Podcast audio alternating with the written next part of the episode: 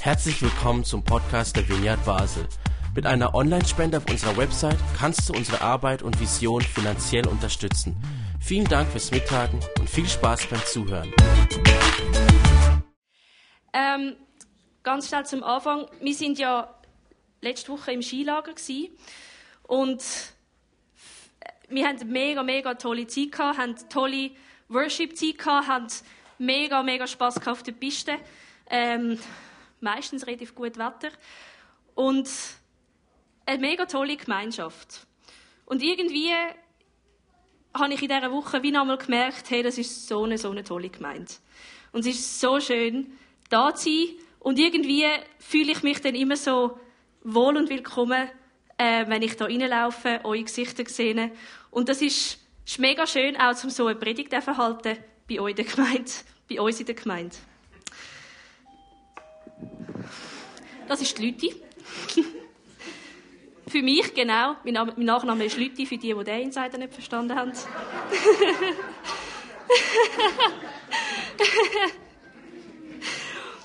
Wer von euch kennt sie nicht? Die wahnsinnig gut gemeinten, aber nicht wirklich hilfreichen Ratschläge. Zum Beispiel, wenn ich jemandem sage, ich bin so müde, ja, musst einfach mehr schlafen. Oder ich habe viel zu viel zu tun. Ja, dann mach halt weniger. Oder irgendwo ist Streit. Ja, ihr müsst einfach wieder mal miteinander schwätzen und euch versöhnen, dann kommt das schon gut. Oder grundsätzlich, es kommt schon alles wieder gut. Oder jetzt stell dich doch nicht so an, du musst einfach positiv bleiben. Haben ihr die Sätze auch schon gehört? Oder sie sogar schon selber gesagt? Also ich habe beides schon gehabt. Ähm, wie schnell passiert das, dass wir genau so schwätzen? Oder genau die Floskel brauchen, wenn wir Menschen in Not begegnen. Und ich möchte mit euch einen Bibeltext lesen, wo es genau also um so einen Mensch in Not geht, aber auch was wir davon lernen können. Für die, die eine Bibel oder eine Handy-App dabei haben, ich darf das jetzt gerne aufmachen. Wir lesen aus dem Markus 2, 1 bis 12.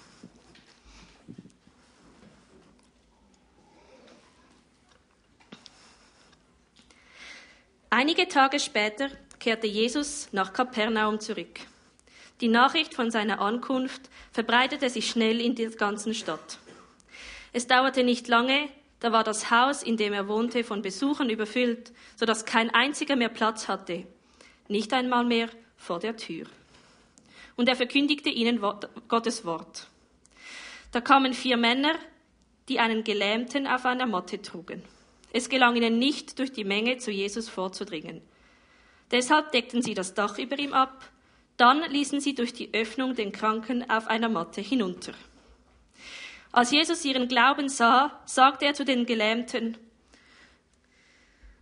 sagte er zu dem Gelähmten, mein Sohn, deine Sünden sind dir, als Jesus ihren Glauben sah, sagte zu dem Gelähmten, mein Sohn, deine Sünden sind dir vergeben. Doch einige Schriftgelehrten, die dabei saßen, dachten, wie kann dieser Mensch es wagen, so etwas zu sagen? Das ist ja Gotteslästerung. Niemand kann Sünden vergeben, außer Gott. Jesus, der sofort sah, was sie dachten, Jesus, der sofort erkannte, was in ihren Herzen vorging, sagte zu ihnen, was ist leichter, zu dem Gelähmten zu sagen, deine Sünden sind dir vergeben, oder steh auf, nimm deine Matte und geh. Ich werde euch beweisen, dass der Menschensohn auf der Erde die Vollmacht besitzt, Sünden zu vergeben, und er wandte sich zu dem Gelähmten zu und sagte zu ihm, steh auf, nimm deine Matte und geh nach Hause, denn du bist geheilt. Der Mann sprang auf, nahm die Matte, bahnte sich einen Weg durch die staunende Menge. Da lobten sie alle Gott, so etwas haben wir noch nie gesehen, riefen sie. Also, wir sind in Kapernaum. Das ist die Heimat von Petrus und von Andreas. Und jetzt hat erst gerade angefangen ähm, zu wirken und bereits schon ganz viel Wunder gemacht. Gerade im ersten Kapitel von Markus sehen wir relativ viel, ähm, was, schon, was schon alles passiert ist. Und das hat sich natürlich umgesprochen Und darum sind sie in der kleinen Stadt wahrscheinlich relativ viel ähm, auf der Beine und haben alle Jesus hören. Also hat sich ja auch das Haus relativ schnell gefüllt. Es dauerte nicht lange, da war das Haus, in dem er wohnte, von Besuchern überfüllt, so dass kein einziger mehr Platz hatte. Nicht einmal draußen vor der Tür, und er verkündigte das Wort Gottes. So sich so voll dass keiner mehr Platz hatte. Die Leute, die haben alle Jesus hören, sie haben schon viel von ihm gehört, und schon ganz am Anfang von seiner Zeit, als er angefangen hat zu wirken, ist er sehr beliebt gewesen. Dann sind aber vier Männer auftaucht, und die vier Männer, die haben einen gelähmten Mann getragen.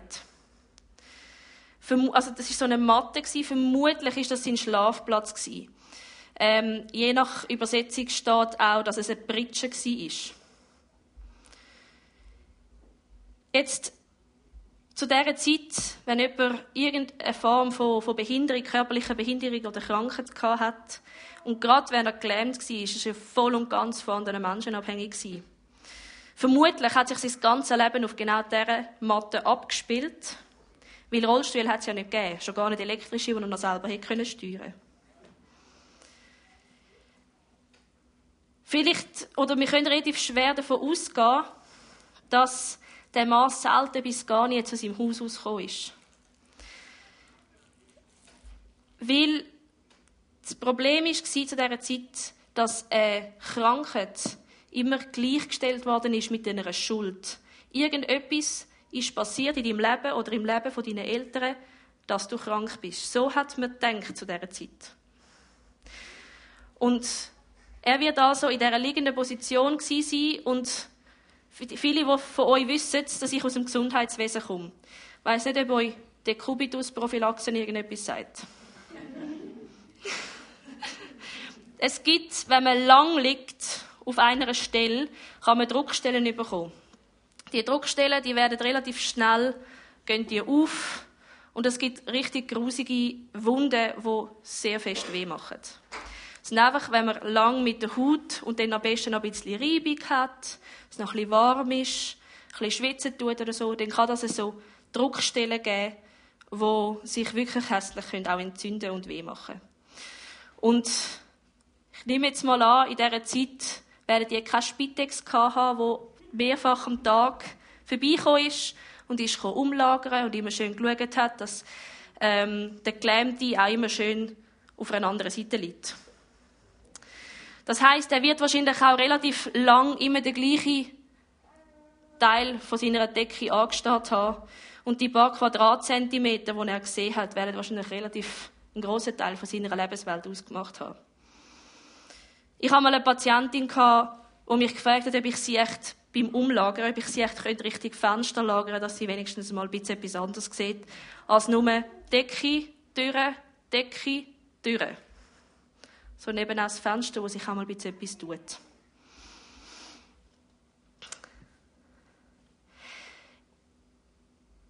Der Mann ist also von einer Krankheit plagt, mit sehr vielen Folgeerkrankungen. Und da reden wir nicht nur von Druckgeschwür, sondern wir reden auch noch von ganz vielen anderen Sachen.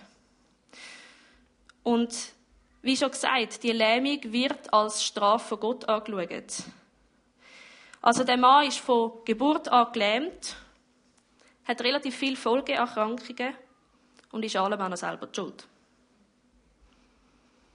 Und genau unter diesem Stigma hat er gelebt. Und es ist also nicht selbstverständlich, dass die vier Männer ihn auf das Dach auftragen weil er hat sie ja eigentlich verdient in der Gedankenwelt der Antike. Aber die vier Männer lassen sich nicht einmal abschrecken, wo sie das riese, äh, die riesige Menge sehen, wo ihnen die Tür versperren. Ich meine, sie hätten auch einfach können zuschauen, ähm, zuhören und ihm dann nachher erzählen, was passiert ist. Also decken sie das Dach ab und lassen ihn runter. Wir wissen nicht, wer die vier Männer sind. Es wird nicht mehr darauf eingegangen. Es sind aber sehr selbstlose Männer gewesen, und denen ist keine Mühe zu viel gewesen. Und ich glaube, man könnte fast behaupten, dass es relativ gute Freunde waren von ihm. Also haben sie ihren Freund aufs Dach aufgetragen, decken es ab und lassen ihn runter in die Mitte vom Raum. Sie hätten ganz viele andere Möglichkeiten. Und sie hat gesagt, nein, wir machen das, wir bringen ihn zu Jesus, egal was es kostet. Und Jesus hat genau den Glauben gesehen. Es steht nicht von wem genau, es steht einfach ihr Glaube. Wahrscheinlich von allen fünf. Und Jesus stellt den Gelähmte gerade im Mittelpunkt vom Geschehen. Er unterbricht seine Predigt und sagt, mein Sohn, oder je nach Übersetzung auch mein Kind. Das ist, glaube ich, eine der liebevollsten Anreden, die man irgendwie brauchen kann. Es drückt so viel Zugehörigkeit aus und eine Zugehörigkeit, wo der Gelähmte wahrscheinlich in seinem Leben noch nicht viel gespürt hat. Weil er wird durch, das, dass er so stigmatisiert ist, nicht einfach nur vom sozialen Leben ausgeschlossen, sondern auch vom religiösen Leben. Das hat ja alles sehr fest miteinander zu tun. Er hat auch schon als Kind ziemlich sicher nie dabei sein wenn alle anderen umeinander gerannt sind, wie seine Beine ihn ja nicht getragen haben. Er ist krank, er ist isoliert und eben auch noch selber die Schuld dran. Und jetzt sagt Jesus zu ihm, mein Kind, mein Sohn, deine Schuld ist dir vergeben. Alle Schuld, wo dich lähmt, ist weggewischt. Er befreit ihn also vom Stigma vom Sünder, vom Sünder sein und für seine Krankheit selber verantwortlich sein. Jesus gibt ihm so viel mehr Bedeutung. Sogar noch mehr Bedeutung als die vier Freunde, die ihn eigenhändig aufs Dach aufgetragen haben. Da sind ja noch ein paar andere gewesen, auch die Schriftgelehrten. Und die natürlich Tora, das Alte Testament, sehr, sehr gut kennt und sind recht empört über die Aussage. Was sie genau in dem Haus gemacht haben und warum dass sie Jesus zugelassen haben, wissen wir nicht. Sie sind ja die selbst ernannten Feinde von Jesus. Aber anscheinend haben sie sich gleich irgendwie dafür interessiert, was er zu sagen hat. Und dann hören sie, wie Jesus den Mann von seinen Sünden freispricht und denken sich, hä? Das darf ja nur Gott. Und sie haben recht. Der Mann ist in ihrem Gottesverständnis ein Sünder. Und nur Gott alleine kann Menschen von ihren Sünden befreien.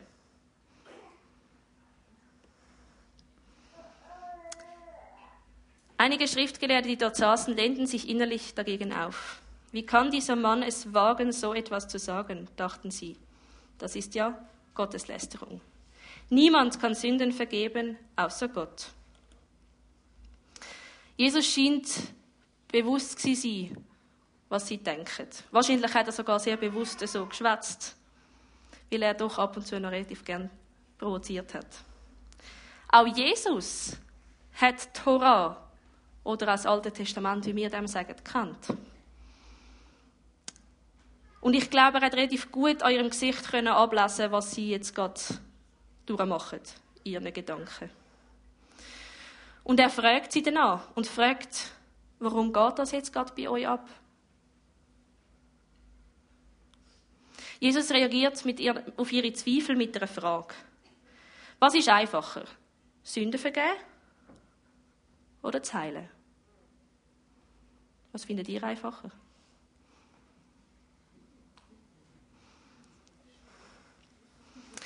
Für die Gelehrten ist beides gleichbedeutend. Es hängt ja alles zusammen. Es gibt im Talmud, das ist eine sehr wichtige Schrift im jüdischen Glauben, wo sehr viele auch Gesetze nochmal ausformuliert sind, wo noch ganz klar drin steht, ähm, wie dass man welche Gesetze auch muss einhalten, dass es stimmt. Ähm, da gibt es eine ganze Auflistung davon. Die sind ergibt die Krankheit. Und das ist noch viel schlimmer, weil man hat nicht nur gewusst, dass er ein Problem hat und irgendetwas falsch gemacht hat, man hat auch noch gewusst, was. Man es ihm zeigen im Talmud steht Für die Schriftgelehrten ist also beides gleichbedeutend, die Heilung vom körperlichen Gebrechen und die Befreiung von der Schuld ist genau das Gleiche.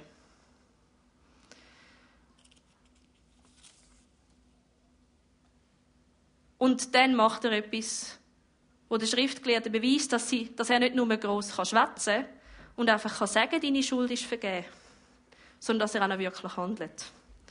Er redet davon, dass der Menschensohn, wie er da genannt wird, die Macht hat, die Sünden zu vergeben. Und dann heilt er auch noch den Gelähmten.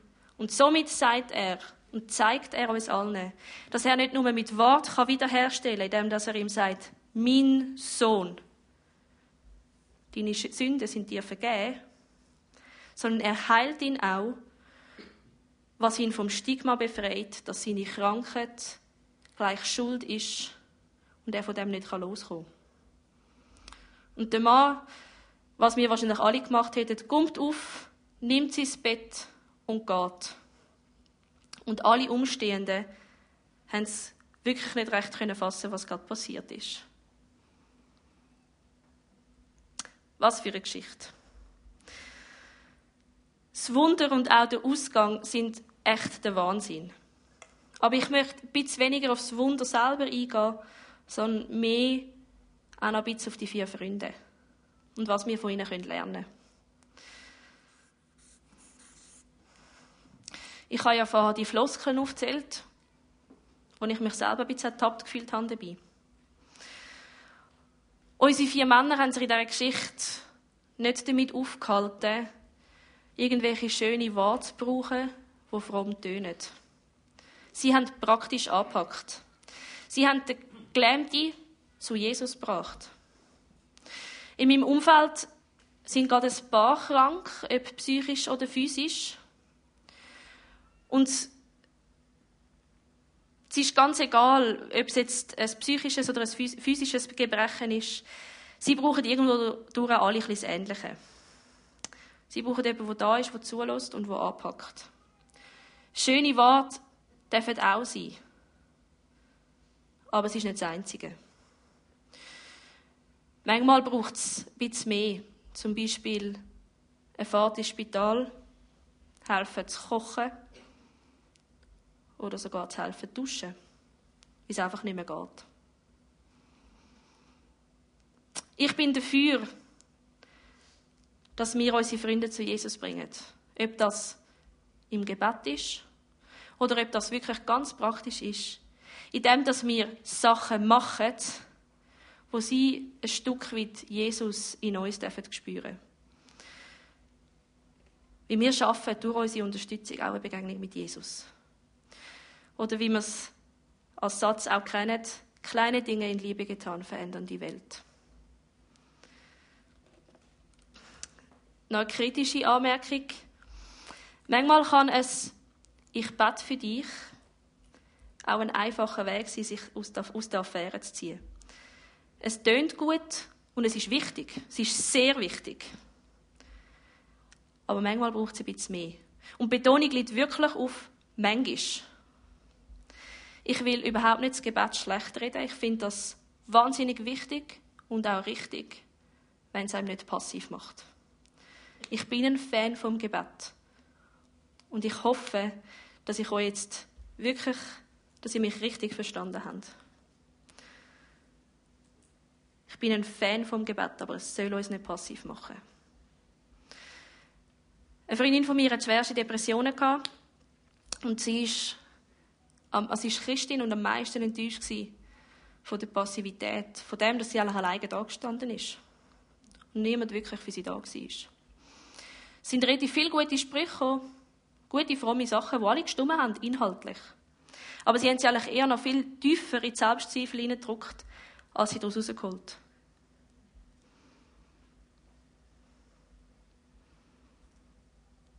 Daten statt Wort.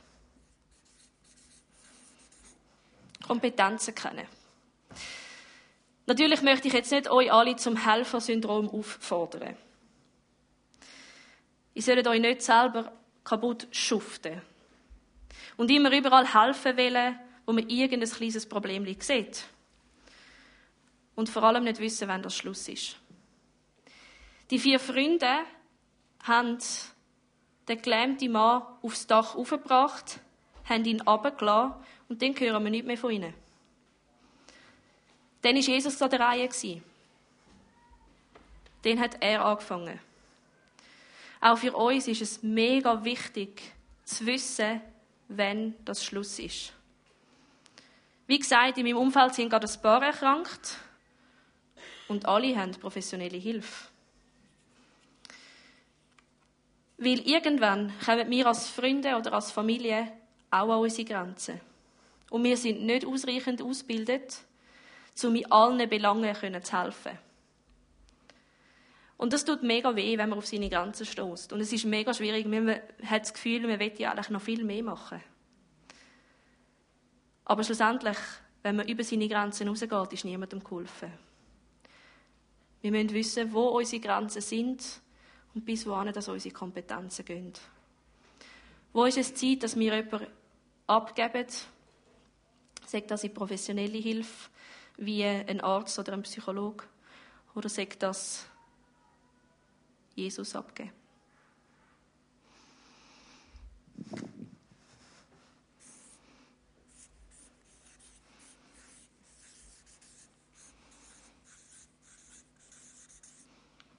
Helfen lassen. Die vier Freunde sind nicht alleine Sie sind das vierte Und sie haben diese Last gemeinsam getragen. Auch für uns ist es wichtig, dass wir uns nicht die ganze Last der Welt auf unsere eigenen Schultern laden, sondern dass wir uns auch helfen lassen. Wir brauchen Unterstützung und das ist auch manchmal schwierig. Es hat auch mit Grenzen zu, zu tun.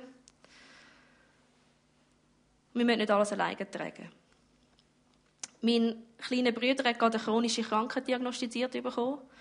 Und das heißt für ihn im Moment sehr viel Spital, Doktor, da Therapie, da ein Untersuch.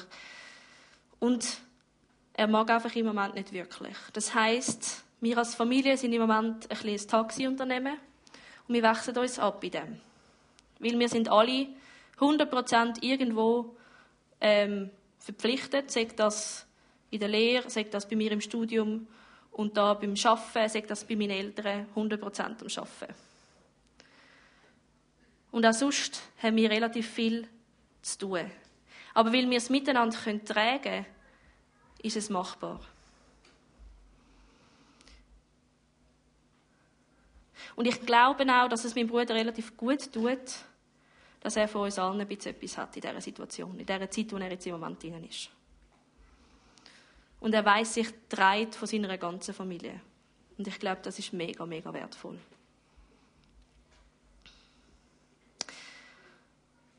Jesus hat Kraft zum Wunder tun und ich glaube auch, dass sie heute noch passieren. Manchmal, wenn wir beten, oder sehr oft sogar, passiert nichts. Aber Jesus kann noch sehr viel mehr als körperliche Wunder tun. Indem dass er den Gelähmten angesprochen hat als mein Sohn, hat er ihm so viel mehr gegeben, als ihm irgendjemand anders hätte geben können. Er hat ihm Zugehörigkeit gegeben, er hat ihm einen Wert gegeben und er hat ihm vor allem seine Liebe zum Ausdruck gegeben. Und das tut er auch bei uns allen heute noch. Wir alle dürfen uns als Kind von Gott bezeichnen. Wir sind seine Söhne und seine Töchter. Er sagt heute noch, zu dir und zu mir, mein Kind, mein Sohn, meine Tochter. Jesus vergibt nicht nur Schuld, er gibt uns sehr viel mehr. Er gibt uns Zugehörigkeit, Annahme und eine Familie. Und wir gehören zu ihm und das für immer. Ohne Wenn und ohne Aber.